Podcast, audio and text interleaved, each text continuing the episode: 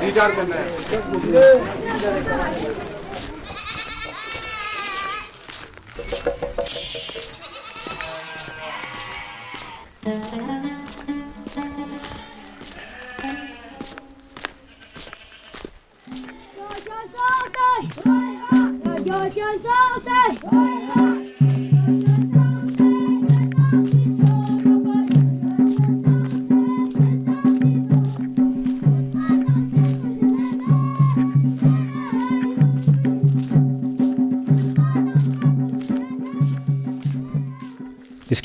Geld auf dieser Welt. 21 bis 32 Billionen Dollar lagern in Steueroasen. Eine Billion, das sind 1000 Milliarden. Ich weiß nicht, wer sich diese Zahlen überhaupt vorstellen kann. Das sagt Bernadette Krogger, nachdem sie den Vortrag von Martina Neuwirth gehört hat. Es geht um Steuerhinterziehung und Korruption. Sie hören Kokojok am Mikrofon Walter Moser.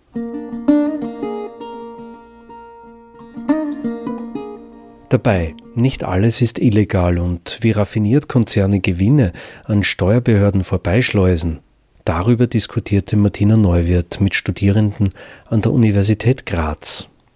Entstanden ist die folgende Sendung. Ermöglicht haben das die engagierten Studierenden und der Verein Südwind. Sie haben den Vortrag aufgezeichnet und auch anschließend zum Vortrag diskutiert.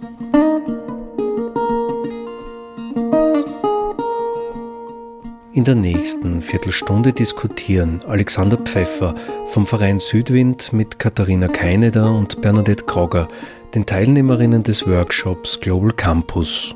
Zu hören sind auch Ausschnitte aus dem Vortrag von Martina Neuwirth.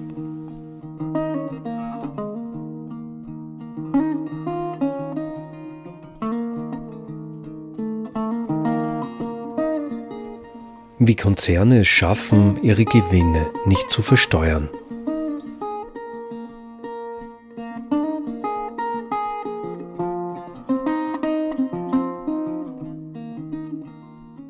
Es geht im Prinzip darum, äh, dass Unternehmen dort Steuern zahlen, wo sie auch wirtschaftlich tätig sind. Also dass die Steuerleistung mit ihrer wirtschaftlichen Leistung korreliert. Und das tut sie überhaupt nicht. Ja? Eigentlich können sich internationale Konzerne im Moment aussuchen, ob sie Steuern zahlen oder nicht.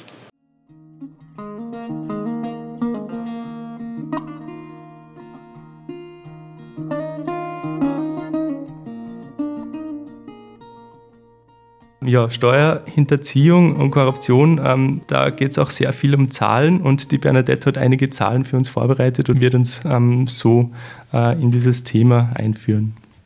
Es gibt ganz viel Geld auf dieser Welt und vieles davon lagert auch eben offshore irgendwo. Das heißt 21 bis 32 Billionen US-Dollar, man weiß es nicht genau, man schätzt ja nur, gibt es an privatem Vermögen, das irgendwo dort lagert, im Steuerparadies, wo es eben nicht versteuert werden muss. Also 21 bis 32 Billionen. Eine Billion ist eine 1 mit 12 Nullen. Also das sind 1000 Milliarden. Ich weiß nicht, wer von uns sich dieses Geld überhaupt vorstellen kann. Also das Weltbruttoinlandsprodukt beträgt ungefähr das Doppelte. Äh, das EU-Bruttoinlandsprodukt beträgt äh, auf jeden Fall weniger als diese 21 Billionen US-Dollar. Und jetzt kommt's, und das war für mich so erschreckend, und die Gesamtverschuldung aller Entwicklungsländer beträgt knappe 5 Billionen. Also das heißt, wenn man alle diese offshore gelagerten äh, Vermögenswerte wieder zurückholen würde äh, und versteuern würde, dann könnte man schon einen Batzen Geld wieder zurückzahlen. Das heißt, wenn man diese 21 Billionen oder eventuell sogar 32 Billionen versteuern würde, dann könnte man damit die gesamte Staatsverschuldung aller Entwicklungsländer abbezahlen. Die Mittel der öffentlichen Entwicklungszusammenarbeit betragen ein Zehntel davon. Also das heißt, öffentliche Entwicklungshilfe kann diesen Kapitalabfluss in keinster Weise wieder gut machen. das waren jetzt viele Zahlen, aber nicht alles, was da eben offshore lagert, ist dort auch illegal, denn es gibt sehr viele Möglichkeiten, Geld legal außer Landes zu bringen. Und darauf hat, glaube ich, die Kathi eine Erklärung. Genau, äh, ich versuche es zumindest. Ähm, das war für mich irgendwie ganz interessant zu sehen, dass es eben nicht nur ähm, darum geht, wie kann ich illegal Steuern umgehen, sondern dass es ganz viele Möglichkeiten gibt, das auch irgendwie legal zu tun. Ähm, und zwar durch undurchsichtige Firmen, Stiftungen oder Kostenaufblähen. Ähm, und dass es immer wieder findige Steuerberatungskanzleien gibt, die eben auch darauf aus sind, findige Lösungen zu finden und Schlupflöcher zu finden für Firmen, aber auch für Privatpersonen, die sich das leisten können, quasi keine Steuern zu zahlen. Ähm, und gleichzeitig gibt es auch immer wieder eben sehr schwache Steuerbehörden.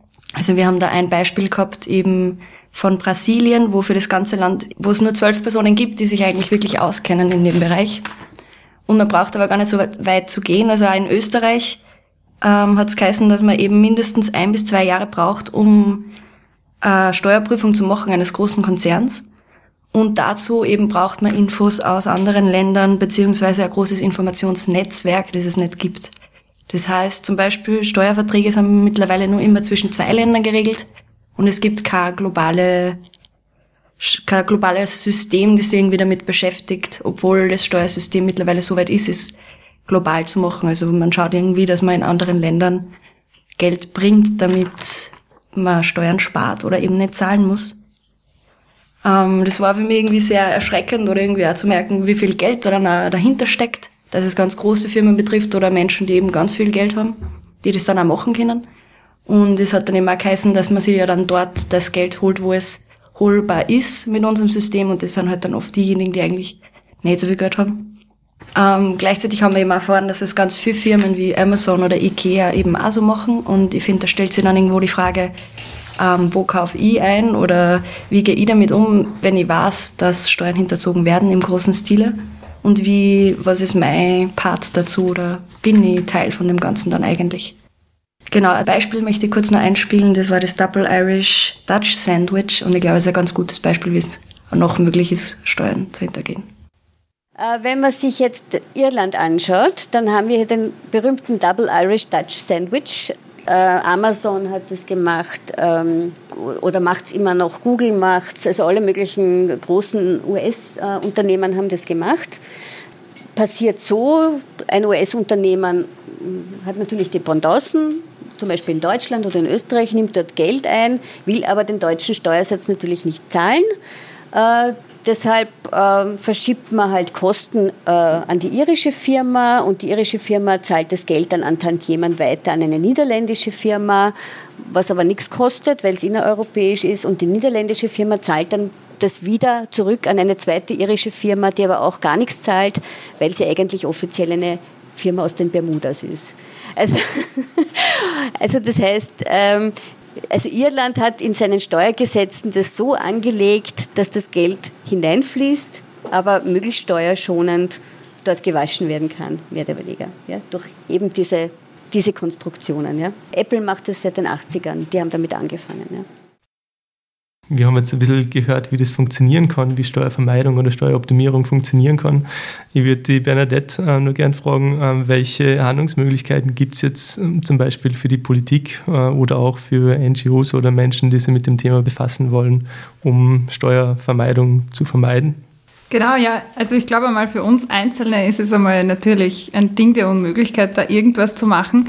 Aber ich habe da mal ein bisschen recherchiert und ähm, da gibt es zum Beispiel den Wirtschaftsprofessor an der Paris School of Economics eben in Paris, Thomas Piketty, und in seinem neuesten Buch Capital in the 21st Century darüber geschrieben hat. Dieses Buch gilt als eine der einflussreichsten aktuellen ökonomischen Arbeiten überhaupt. Also das ist schon eine Autorität. Und dieser Herr Piketty sagt, dass eine weltweite Reichensteuer möglich ist. Aber dazu braucht es halt internationale Kooperation. Ein einzelner Staat kann da allein eigentlich nichts ausrichten. Aber er meint eben, dass dadurch, dass die Vereinigten Staaten, eben die USA und die EU gemeinsam für ein Viertel der Weltproduktion verantwortlich sind, wenn diese großen Wirtschaftsmächte mit einer Stimme sprechen würden, dann wäre ein globales Register von Kapitalanlagen durchaus in Reichweite, meint Dr. Piketty. Und zum Beispiel könnte man dann eben Steueroasen, die eine Kooperation verweigern, die könnte man mit Sanktionen belegen. Also er hält es für machbar. Insofern ist anscheinend noch nicht alles verloren. Aber das wird spannend, glaube ich. Zusätzlich gibt es natürlich auch noch internationale Netzwerke von ähm, Expertinnen, äh, wie zum Beispiel äh, jenem des Internationalen Netzwerks für Steuergerechtigkeit, wo auch die äh, Martina Neuwirth ähm, Teil davon ist. Ähm, damit danke an äh, Kathi und Bernadette für ihre Beiträge.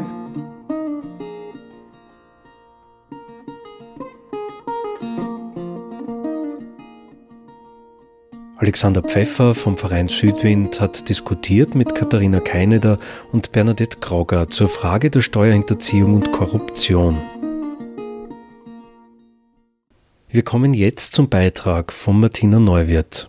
Sie hat im Rahmen des Workshops Global Campus an der Universität Graz diesen Vortrag gehalten. Wie passiert so etwas? Ja? Äh, wie entsteht illegale Kapitalflucht? Magistra Martina Neuwirth ist Mitarbeiterin am Wiener Institut für internationalen Dialog und Entwicklung und ist dort für die Bereiche internationale Finanz- und Wirtschaftspolitik zuständig.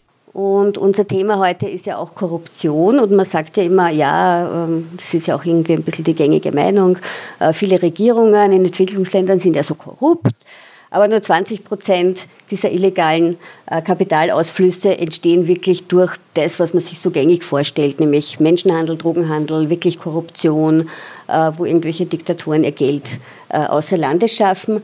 80 Prozent, also der überwiegende Anteil davon, passiert durch kommerzielle Transaktionen, also indem Rechnungen gefälscht werden, indem er falsche Preise angibt, Transferpreise, Kennt Sie den Begriff Transferpreise?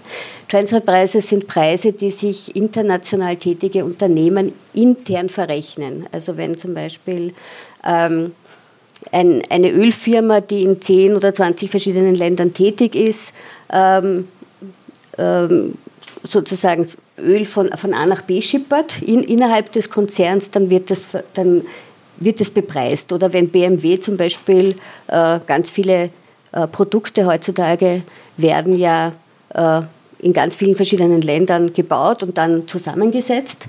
Und wenn BMW jetzt einen Motor nach Deutschland schickt, der in China zum Beispiel erzeugt worden ist, dann verrechnet sich, dann passiert intern sozusagen eine Verrechnung. Ja, und das nennt man Transferpreise. Das Problem bei diesen Transferpreisen ist, dass es äh, meistens sich um Dinge handelt, die auf dem öffentlichen Markt gar nicht vorhanden sind. Das heißt, es gibt keinen Marktpreis dafür. Wie viel ist ein BMW-Motor wert? Kann man eigentlich nicht sagen, weil er eben nicht öffentlich als nur als Motor gehandelt wird, sondern weil er halt eben produziert wird, um in ein BMW eingesetzt zu werden. Äh, daraus ergeben sich dann ganz viele äh, Steuerprobleme, auf die ich dann später auch noch ein bisschen eingehen werde.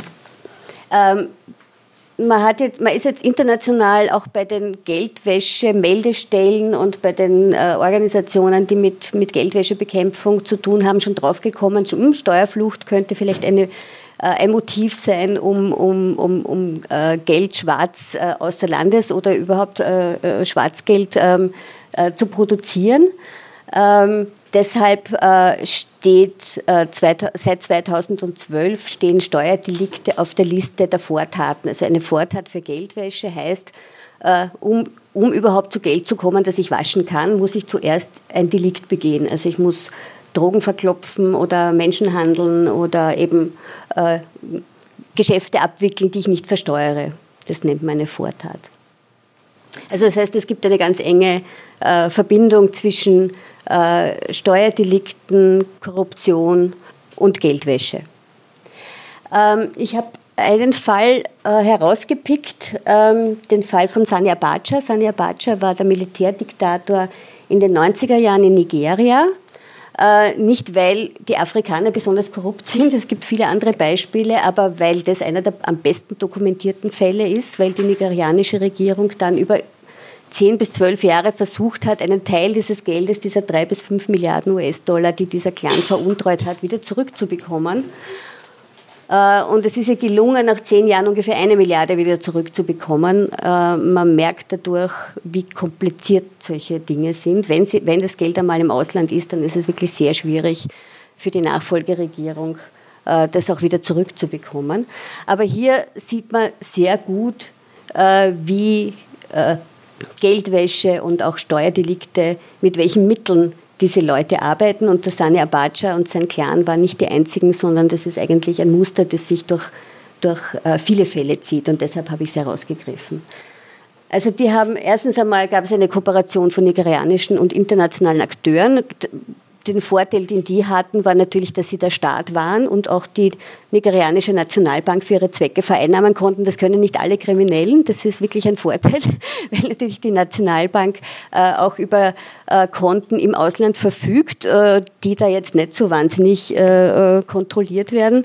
Ähm, bei anderen geht es weniger einfach, aber da ging das. Ja.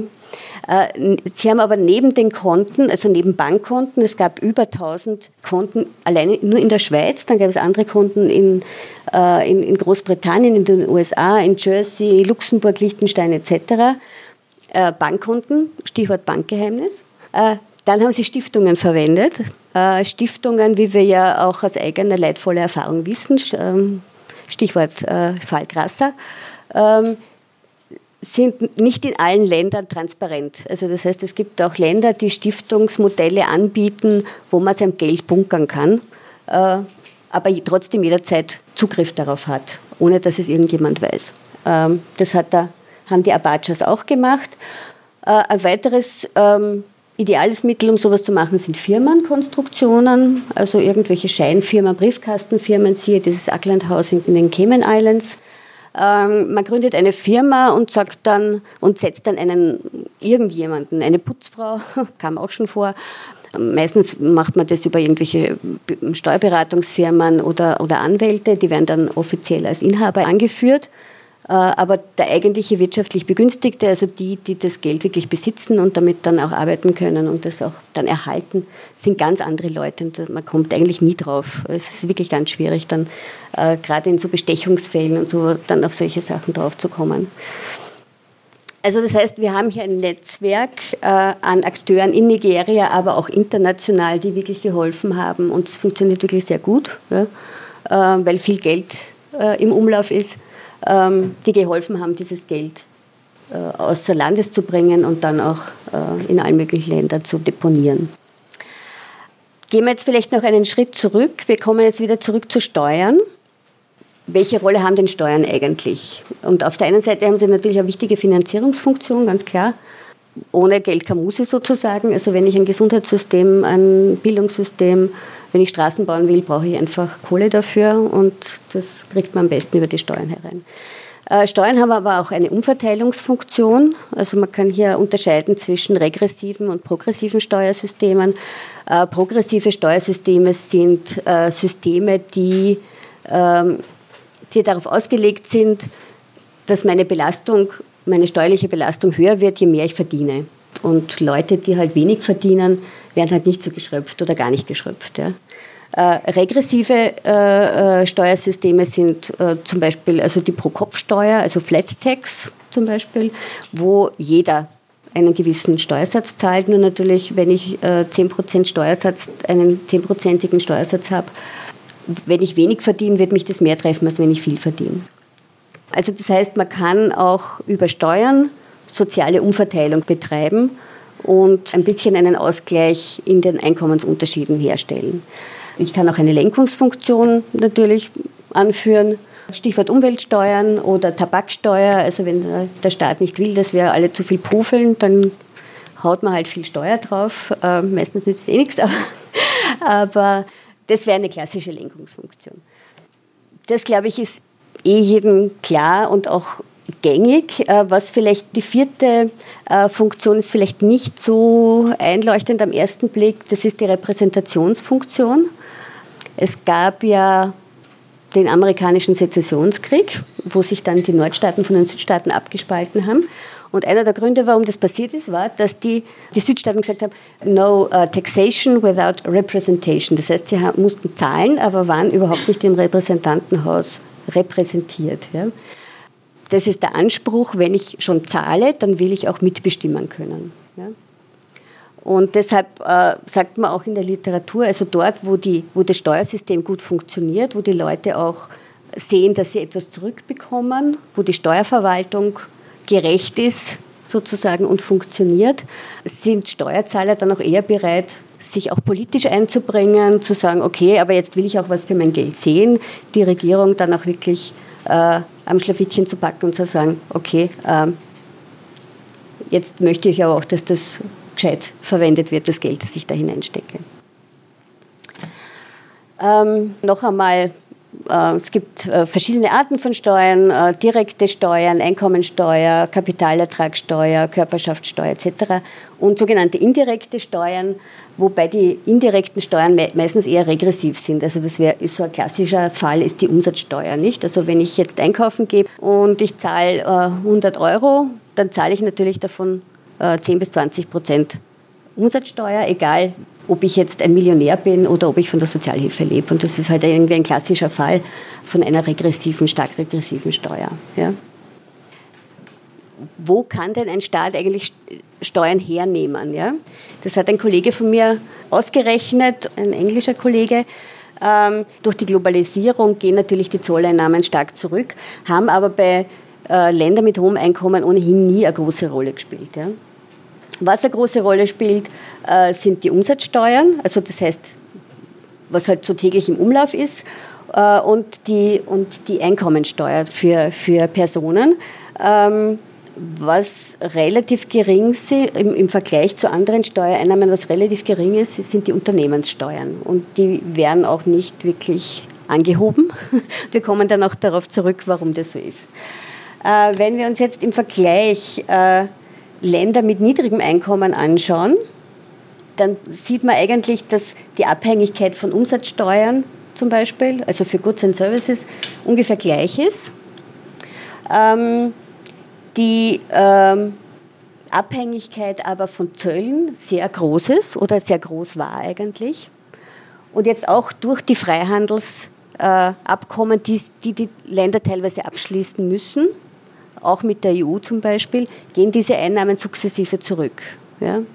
Ähm, werden aber, wie man sieht, aufgefangen durch eine Erhöhung der Umsatzsteuern sozusagen. Also das heißt, ich habe geringere Einnahmen durch Importe zum Beispiel oder Exporte äh, und versuche das dann über äh, Steuern wie die Umsatzsteuer wieder wettzumachen, was natürlich die Ungleichheit im Steuersystem erhöht. Also das heißt, es trifft dann ärmere Leute viel mehr als reichere Leute.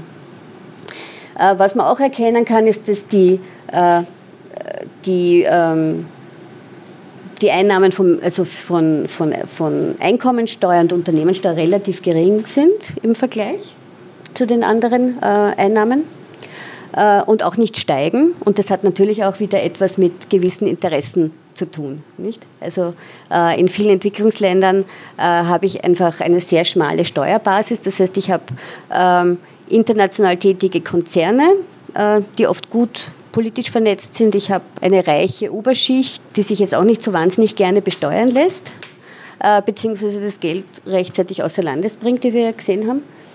Ähm, und ich habe natürlich international tätige Unternehmen, große Unternehmen, die sich jetzt auch nicht so gerne besteuern lassen, beziehungsweise äh, Mittel und Wege finden, um Steuern zu umgehen. Also das heißt, man versucht dann dort das Geld einzunehmen, wo man es halt kann, weil wenn jemand in den Supermarkt geht oder auf den Markt geht und etwas einkauft, dann ist es relativ einfach, die Steuer dort einzuheben.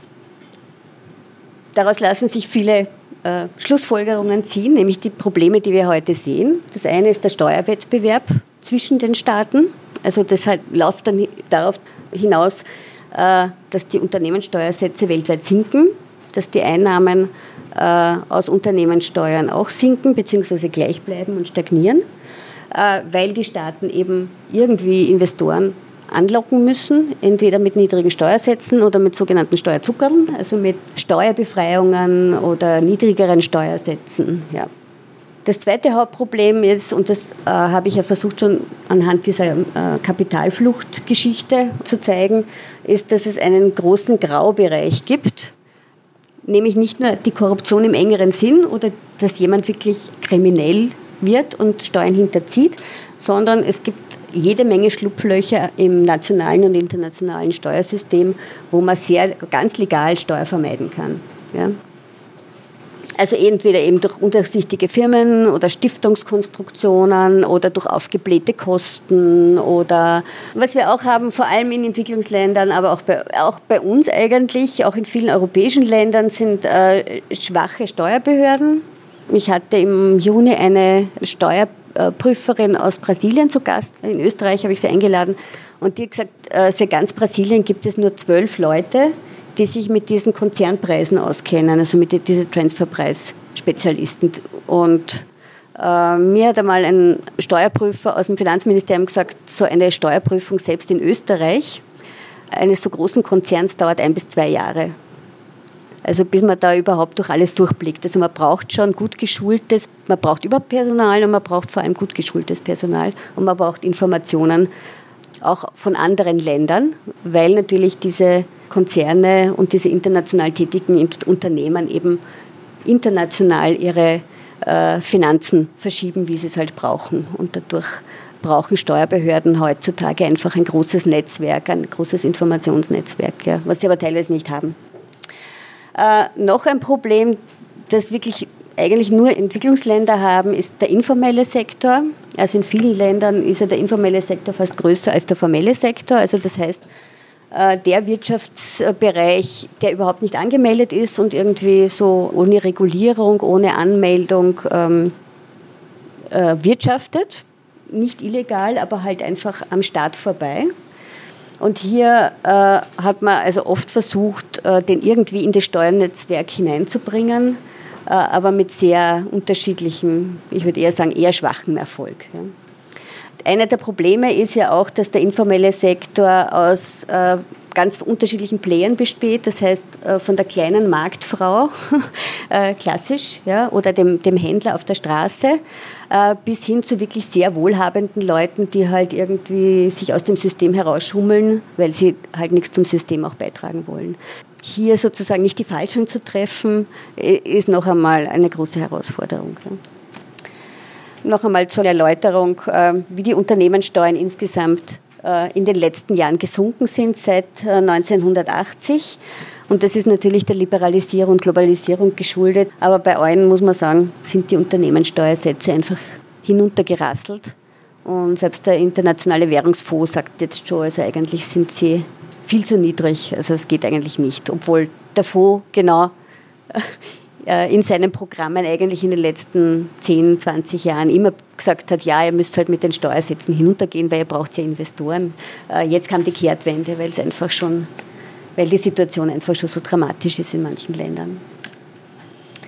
Im Unternehmensjargon heißt es ja nicht Steuervermeidung, sondern Steueroptimierung. Also optimal, der optimale Steuersatz für Unternehmen liegt eher bei Null, würde ich sagen. Und um das zu erreichen, äh, gibt es ganz verschiedene äh, Techniken, wie man das, äh, wie man das machen kann. Also man bläht Kosten auf. Ja? Also zum Beispiel, man bepreist immaterielle Wirtschaftsgüter, zum Beispiel das IKEA-Logo oder ich weiß nicht, irgendwelche Lizenzen auf Produkte. Ja? Die äh, siedelt man dann in einer Steueroase an und lässt dann die Firmenteile, die in den Hochsteuerländern sind, viel Geld dafür zahlen, dass die die Lizenzen oder das IKEA-Logo benutzen dürfen. Ja. Äh, und damit ist es eine sehr elegante Möglichkeit, dann die Kosten in diese Niedrig- oder Nicht-Steuerländer hinüber zu schaffen.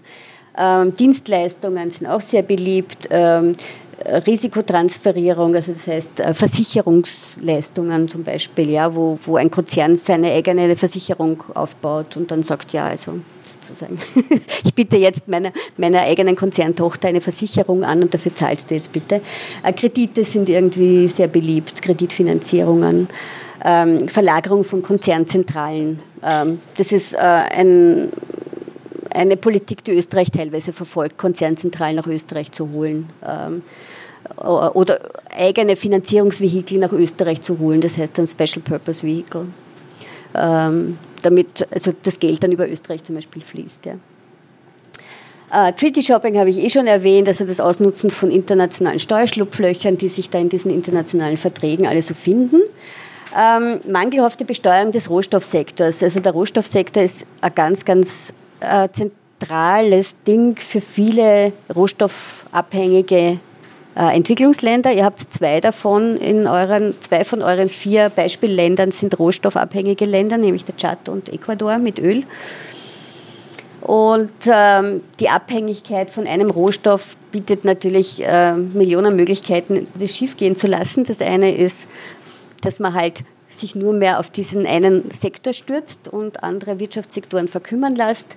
Ähm, das zweite ist, ähm, im Ökonomensprech heißt das, äh, das ist eine klassische Rentenökonomie. Das heißt, ich kann in diesem Sektor unheimlich hohe Gewinne erzielen und das bietet Tür und Tor natürlich für Korruption aller Art. Und wenn ich es nicht gescheit mache, und die meisten Länder machen es nicht gescheit, entsteht dann natürlich durch diese Rentenökonomie eine Situation, wo es mehr oder weniger so eine Backelei gibt zwischen den Eliten, die äh, Rohstoffverträge mit den internationalen Rohstoffkonzernen ausdealen und dann den Gewinn aufteilen, mehr oder weniger. Also Nigeria ist ein ganz klassischer Fall mit Shell, äh, wo sowas passiert, aber es gibt auch andere Länder. Ja wo das so ist. Ja. Aber es muss nicht nur Korruption sein. Also in Tansania zum Beispiel hatten wir den Fall, äh, dass die vor 10, 15 Jahren die Goldverträge, also für die Goldförderung abgeschlossen haben. Damals war der Goldpreis im Keller und dadurch war die Regierung natürlich in einer Zwickmühle, weil sie haben das Geld gebraucht. Ähm, es war aber nicht viel Geld damit zu machen und dadurch sind sie, sind sie natürlich wahnsinnig unter Druck geraten, möglichst günstige Verträge für die Goldminenbetreiber, denen möglichst günstige Verträge halt anzubieten. Und solche Investitionsverträge laufen oft 30 Jahre.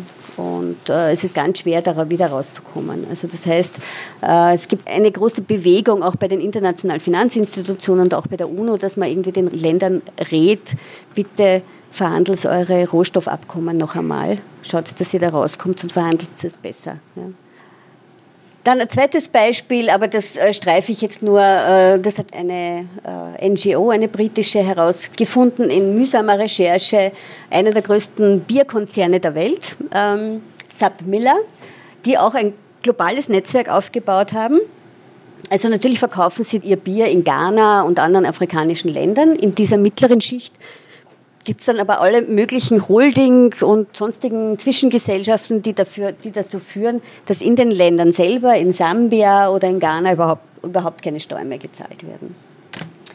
Äh, sie haben das dann einer, äh, einer Bierverkäuferin in Ghana gegenübergestellt, die gesagt hat, ähm, naja, hallo, aber ich bin hier ansässig, die Steuerbehörde kommt zu mir und ich muss Steuern zahlen und ich zahle ja prozentuell faktisch mehr Steuern als dieser riesige Konzern, der sozusagen äh, so viel tricksen kann, dass er gar nichts mehr zahlen muss. Also das heißt, es hat natürlich auch Konsequenzen, wenn diese Firmen nichts zahlen, weil das Geld muss irgendwo herkommen und dann nimmt man sich halt von denen, die das nicht machen können. Ne? Nicht nur Unternehmen sondern auch ähm, Individuen, reiche Leute benutzen so ein System. Ich habe es hier nur auch äh, ganz kurz anhand von Gunter Sachs aufgelistet. Es gab ein Datenleck äh, von einer Vermögenskanzlei ähm, sozusagen auf den Bermudas. Und da sind alle möglichen Sachen herausgekommen. Ähm, de, darüber ist dann auch ein, ein Reifeisenmanager äh, gestolpert der musste dann zurücktreten, der hat ein paar Wohnungen irgendwie über solche Firmen rennen gehabt. War aber ein kleiner Fisch im Vergleich zum, äh, zum Gunter Sachs, der also wirklich mit, mit Stiftungen und Trusts und der hatte eigen, zwei Finanzierungsgesellschaften, die nichts anderes gemacht haben, als sein Vermögen zu verwalten und zwar so, dass er nichts zahlen muss. ähm, also das heißt, äh, das ist ein System, das natürlich nicht nur Firmen nützt, sondern auch Leuten, die sich diese Dienstleistungen, diese Steuervermeidungsdienstleistungen einfach leisten können. Ja. Und in einer Welt, wo sozusagen die Einkommensschere zwischen der Mittelschicht und den Reichen und Superreichen und den Armen immer größer wird, ist das natürlich schon auch ein, wichtiges, ein wichtiger Aspekt. Ja. Deshalb hat der Thomas Piketty ja auch vorgeschlagen, äh, eine globale Vermögensteuer, um genau diese Gelder dann wieder abzuzapfen. Ja. Wodurch wird das ermöglicht? Ähm, der John Christensen hat es eh schon gesagt, äh, durch ein weltweites Netz an Steueroasen, wobei man sich das irgendwie nicht als irgendwelche Offshore-Zentren irgendwo auf einer idyllischen Insel äh, mit Palmen und viel Sonne vorstellen muss, sondern es ist wirklich ein weltweites Netz und um das abzubilden, hat das Techstars Netzwerk auch, äh, sie nennen das einen Financial Secrecy Index herausgegeben, der jetzt alle zwei Jahre herauskommt. Äh, wir machen den für den Österreich-Teil äh, in Kooperation mit Ihnen. Und da sind 84 äh, Jurisdiktionen, also Länder und auch Jurisdiktionen, abhängige Gebiete aufgelistet nach ihrem Geheimhaltungsgrad. Weil nach der Definition das TGN ist ein Schattenfinanzzentrum, ein Zentrum, das es ermöglicht oder erleichtert natürlichen oder juristischen Personen, ähm, dass die den Gesetzen und Regulierungen anderer Finanzplätze einfach entkommen können. Und ein wichtiges Element, damit das auch funktioniert, ist einfach die Intransparenz. Also möglichst viel Geheimnis drum machen. Also so nach dem Motto, was ich nicht weiß, macht mich nicht heiß. Und deshalb ist Geheimhaltung ein ganz wichtiges und zentrales Element. Und die testen dann den Geheimhaltungsgrad dieser verschiedenen Länder. Ja, also in Österreich ist ein ganz wichtiges Thema natürlich das Bankgeheimnis, das jetzt immer mehr ausgehöhlt wird. In anderen Ländern sind es zum Beispiel ähm, Trusts oder Stiftungen. In Liechtenstein zum Beispiel sind es Stiftungen, die völlig undurchsichtig sind, äh, gekoppelt mit einer sehr strengen Geheimhaltungspflicht für äh, für die, die dann äh, die solche Stiftungen aufsetzen und verwalten. Ja. ja wenn man sich diesen Index jetzt anschaut, äh, dann steht an Stelle 1 natürlich die Schweiz. Dann Luxemburg an zweiter Stelle, was es besonders bekannt macht, dass der EU-Kommissionspräsident ja jetzt eigentlich aus einer ziemlich großen Steueroase stammt. Dritte Stelle Hongkong. Hongkong ist eine klassische Drehscheibe für, für Gelder aus und nach China. Ähm, also China hält sich Hongkong mehr oder weniger, äh, um das Geld am Laufen zu halten. Also teilweise natürlich legal, teilweise aber auch illegal. Österreich ist an Stelle 18, wegen des Bankgeheimnisses, aber auch anderer Sachen. Zypern ist 41, gar nicht so schlecht, 47 Irland und 64 Malta äh, weil die andere Mittel verwenden. Also die machen es weniger über die Geheimhaltung, sondern über die Steuervehikel, die sie anbieten. Und deshalb habe ich mir ein bisschen Mühe gemacht, was eine ausländische Finanzbehörde alles machen musste, um zu Bankinformationen zu kommen. Also es war faktisch eine Ding-Dong-Möglichkeit. Wenn der Verdacht bestanden hat, dass da irgendwo Geld hinter oder Steuern hinterzogen worden sind und dass die irgend oder irgendwo Vermögen äh, widerrechtlich auf einem österreichischen Bankkonto gelagert wurde, dann haben, mussten die ein Ansuchen stellen. Das musste natürlich gut juristisch begründet sein.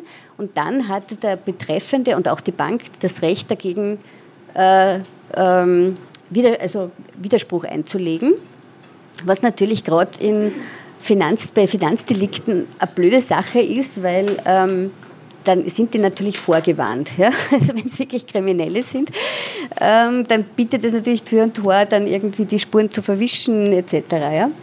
Außerdem haben die Banken, die österreichischen Banken, automatisch immer solche Ansinnen abgelehnt. Also das heißt, es hat oft Jahre gedauert, bis dann wirklich Konteninformationen nach draußen gingen. Ähm, jetzt gab es so heftigen Druck auf Österreich, dass sie das jetzt ausgehöhlt haben mit allen möglichen Tricks. Ähm, aber bei, also bei wirklichen Korruptionsdelikten zum Beispiel, also wenn, Staats, wenn ein österreichischer Staatsanwalt etwas über einen Österreicher wissen will, muss er immer noch dieses Verfahren muss er immer noch dieses Verfahren auf sich nehmen. Aber für ausländische Finanzbehörden ist es etwas leichter geworden. Zumindest ab 2018 wird das so sein. Äh, wenn man sich jetzt Irland anschaut, dann haben wir hier den berühmten Double Irish Dutch Sandwich. Ist durch alle möglichen äh, Gazetten gegeistert. Äh, Amazon hat das gemacht. Ähm, oder macht es immer noch, Google macht es, also alle möglichen großen US-Unternehmen haben das gemacht passiert so, ein US-Unternehmen hat natürlich Dependancen, zum Beispiel in Deutschland oder in Österreich, nimmt dort Geld ein, will aber den deutschen Steuersatz natürlich nicht zahlen. Deshalb äh, verschiebt man halt Kosten äh, an die irische Firma und die irische Firma zahlt das Geld dann an Tantiemen weiter an eine niederländische Firma, was aber nichts kostet, weil es innereuropäisch ist und die niederländische Firma zahlt dann das wieder zurück an eine zweite irische Firma, die aber auch gar nichts zahlt weil sie eigentlich offiziell eine Firma aus den Bermudas ist. Also Irland hat in seinen Steuergesetzen das so angelegt, dass das Geld hineinfließt, aber möglichst steuerschonend dort gewaschen werden kann, mehr oder weniger, ja, durch eben diese Konstruktionen. Ja. Apple macht das seit den 80ern, die haben damit angefangen. Ja. Ähm, eine äh, empörte Steuerzahlerinitiative in den USA hat einmal ausgerechnet, ähm, was das dann bedeutet, ähm, wenn Apple, Facebook, Google ähm, nichts zahlen und haben dann gesagt, okay, also in den letzten Jahren hätten sie eigentlich 8 Milliarden Dollar zahlen müssen, äh, gerechnet an ihren Gewinnen und was man damit alles machen könnte. Also Krankenversicherungen für 4 Millionen Kinder oder 6,5 Millionen Kinder könnten geimpft werden, etc. etc. Also sie haben da irgendwie alle möglichen Sachen aufgelistet, was sich der Staat alles hätte leisten können, äh, wenn diese Unternehmen das gezahlt hätten. Ja, äh, Zypern. Zypern hat, äh, hat damit geworben, eine Oase zu sein, wo man wahnsinnig leicht und ohne viel nachzufragen eine Firma gründen kann. Und es gibt auch bis zu 40.000 Holdinggesellschaften dort. Ähm, der Finanzbereich macht 70 Prozent der Gesamtleistung aus, also völlig aufgeblähtes Ding. Ja. Ist vor allem von Russland genutzt worden, also war eine klassische Schleuse nach Russland. Malta ebenfalls hohe Körperschaftssteuern, aber Vergünstigungen, sodass der Steuersatz bis zu 5 Prozent runtergeht. Äh, warum habe ich den Herrn? Der Schelling. Äh, der war ja früher Geschäftsführer bei XX Lutz ähm, bis 2009. Und ab 2007 nutzt äh, XX Lutz äh, Malta als, als Destination. Die haben dort ihre Marken sitzen und mit einem Markenwert von 350 Millionen Euro äh, sitzt in Malta. Steuerschonend. Er hat gesagt, äh, davon habe ich ja gar nichts gewusst, das machen ja meine Steuerleute. okay. Ähm, was kann man als Gegenmaßnahme machen? Also ich habe ähm, gesagt, Informationsaustausch zwischen den Behörden ist wichtig. Wenn deren Informationen an der Staatsgrenze aufhören, können sie so gut wie nichts herausfinden. Absolut unmöglich. Ja?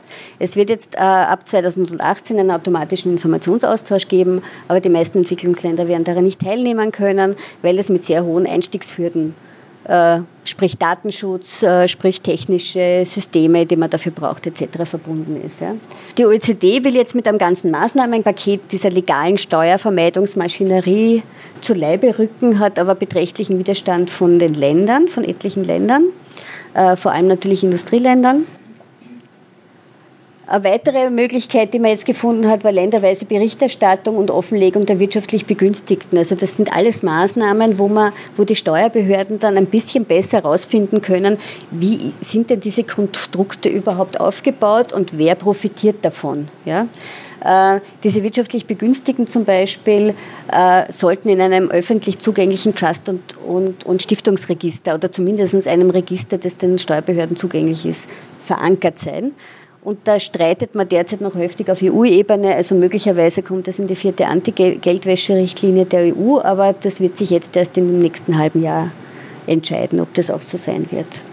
Äh, was man auf EU-Ebene immer noch nicht geschafft hat, war eine Vereinheitlichung der Steuerbasis. Was Entwicklungsländer betrifft, ähm, natürlich das derzeitige Steuerproblem ist eines, dass alle Länder betrifft, auch Industrieländer. Und alle Maßnahmen, die jetzt auf internationaler Ebene getroffen werden, sind natürlich vor allem Maßnahmen, die Industrieländern nützen. Ja. Das Forum, das dafür zuständig ist, sind jetzt die G20. Das sind die Industrieländer plus einige Schwellenländer. Aber vor allem ärmere Länder werden da wieder durchfallen, weil alle Maßnahmen eben auf diese Ländergruppe ausgerichtet sind. Äh, schwache nationale Steuerbehörden, habe ich schon gesagt, ähm, mangelnde Kooperation.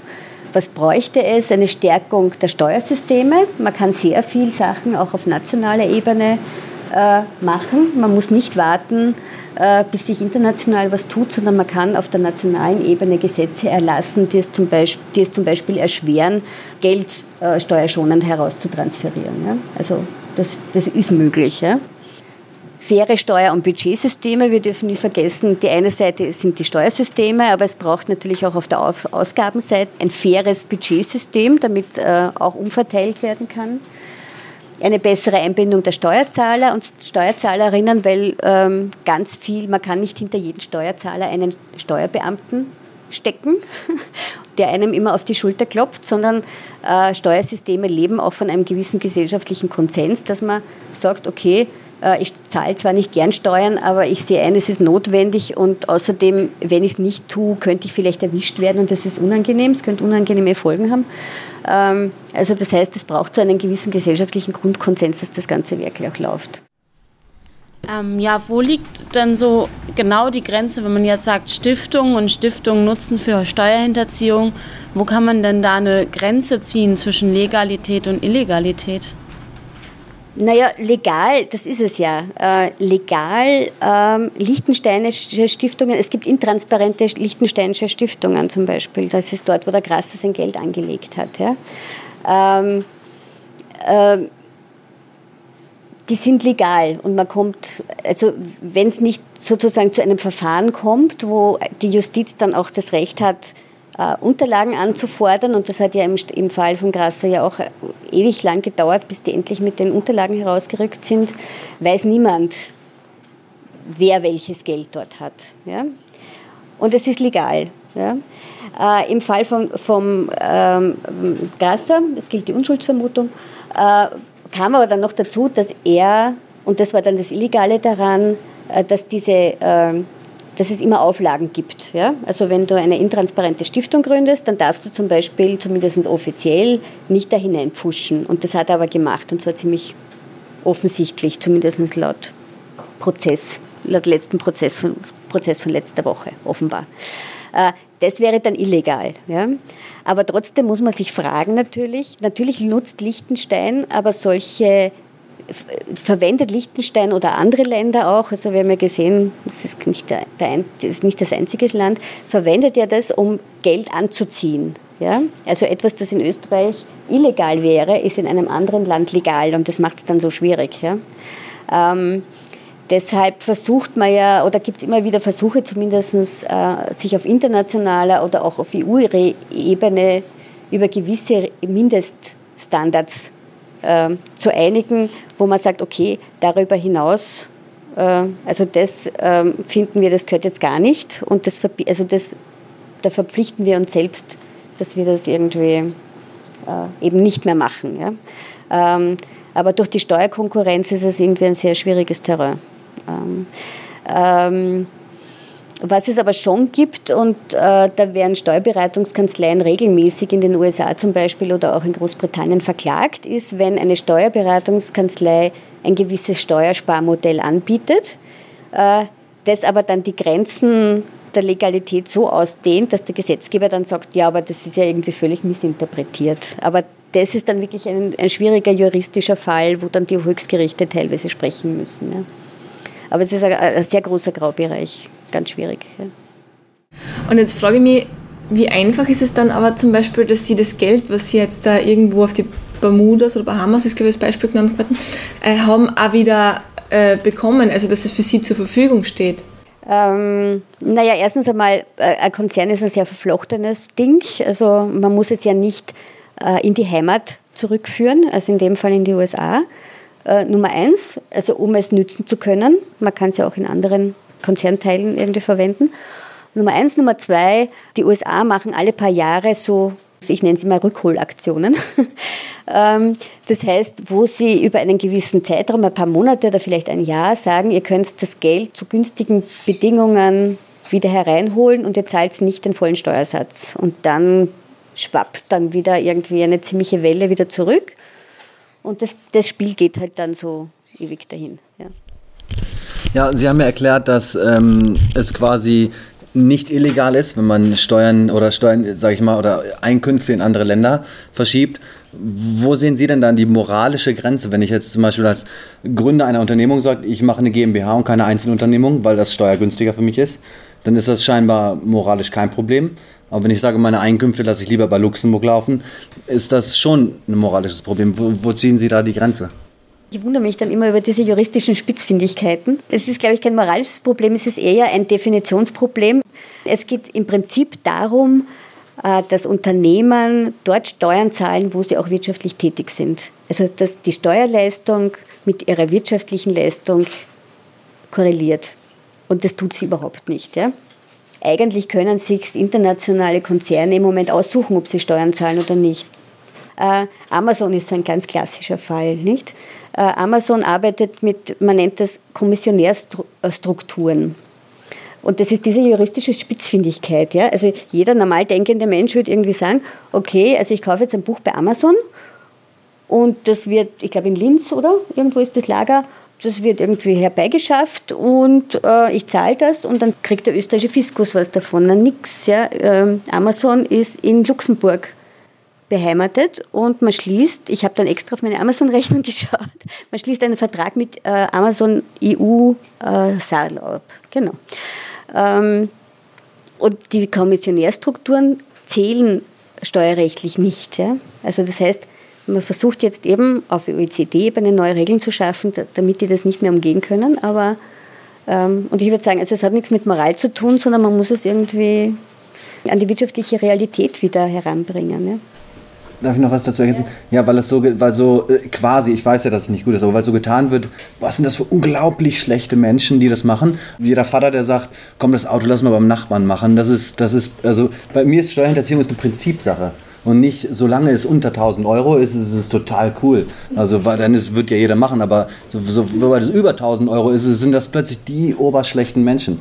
Also, ich, ich weiß nicht mal nicht, inwiefern man die Person jetzt daran festmachen kann oder so, weil das ist ja legal. Das ist legal. Ich gehe auch nicht in den Supermarkt und sage, ich zahle jetzt einfach mal 10 Euro für die, für die Flasche Bier, weil, also für mich ist schon eine moralische Sache. Es ist ja keine rechtliche Sache, wenn man sich legal irgendwie bewegt. Es gibt einen Unterschied zwischen dem, was sozusagen schwarz auf weiß geschrieben ist und dann zählt aber offenbar auch im Juristischen, selbst die trockenen Juristen schaffen das, einen Spirit of the Law. Ja? Und dazu gibt es zum Beispiel in Österreich, gibt es ja nicht nur das Gesetz, sondern es gibt dann auch immer die Erläuterungen immer noch mindestens ein gleich dickes, wenn nicht noch dickeres Konvolut, wo der Gesetzgeber darlegt, was er jetzt genau damit meint. Und darauf beruft man sich dann auch. Ja? Also auch in Gesetzverfahren. Wenn, also es gibt zum Beispiel eine, eine Website äh, von der britischen Steuerbehörde, wo extra draufsteht, äh, diese Steuermodelle werden wir sicherlich nicht akzeptieren.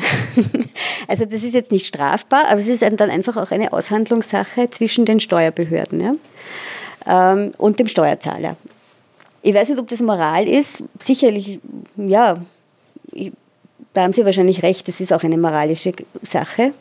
Und ich muss sagen, ich bin ja zum Steuerthema unter anderem auch deshalb gekommen, weil ich äh, Vorlesungen in Wien gehalten habe auf der internationalen Entwicklung über, über Financing for Development und die, meine Studenten dann immer alles andere genommen haben, nur nicht das Steuerthema, weil das war ja halt so fad. Ja. Und dann habe ich sie aber dazu gezwungen und das waren dann immer die allerinteressantesten Vorlesungen, weil das betrifft einfach alle. Und, dann, und die haben dann natürlich genau dieselbe Frage gestellt, naja, aber wo beginnt denn dann?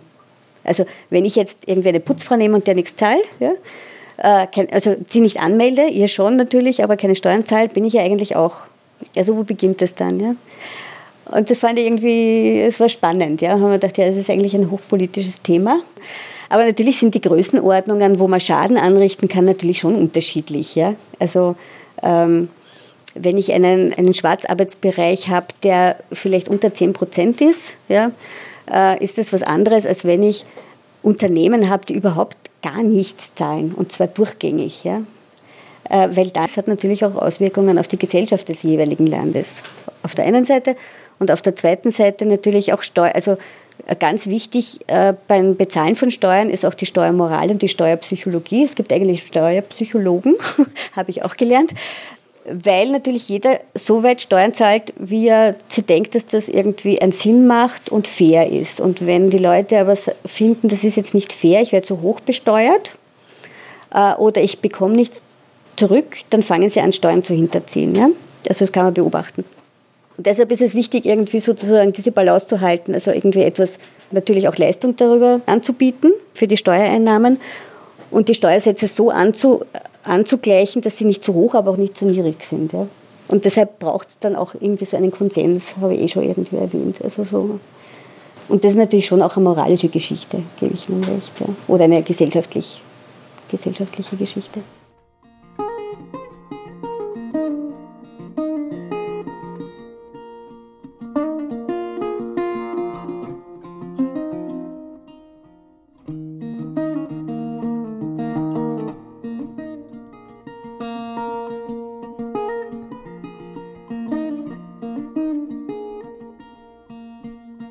Sie hörten den Vortrag von Martina Neuwirth zum Thema Steuerhinterziehung und Korruption.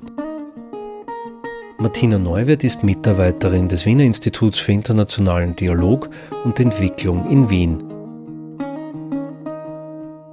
Diskutiert und die Sendung mitgestaltet haben Alexander Pfeffer, Katharina Keineder und Bernadette Krogger. Die Sendung ist entstanden im Rahmen der Global Campus Workshop-Reihe, veranstaltet von Südwind Steiermark in Kooperation mit der Universität Graz und audiophil begleitet von Radio Helsinki. Global Campus ist ein internationales Bildungsprogramm, das gemeinsam mit Organisationen der Zivilgesellschaft und Universitäten Fragen globaler Gerechtigkeit diskutiert in Irland, Malta, Österreich und Zypern. Wenn Sie die Sendung verpasst haben oder nachhören möchten, Sie finden den Podcast auf dem Audioarchiv der Freien Radios cba.fro.at. Am Mikrofon verabschiedet sich Walter Moser. Sie hörten Kokojok. Danke fürs Zuhören und Ihre Aufmerksamkeit.